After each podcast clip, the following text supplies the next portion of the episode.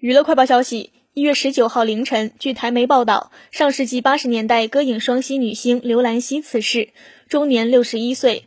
刘兰希是一代琼瑶女郎，一九九一年息影剃度出家，法号道荣。她的妹妹向媒体证实了这一不幸消息，称道荣法师于二零二二年一月十日于旧金山智藏寺圆寂。妹妹形容。道荣法师以卧佛之姿圆寂，面容安详，身体柔软，肉身不坏，空中并线彩虹。据了解，刘兰希十六岁时参加歌唱比赛出道，二十四岁嫁给医师，婚后开始接触佛法，三十一岁得到丈夫成全，剃度出家，从此离开演艺圈，专心修行。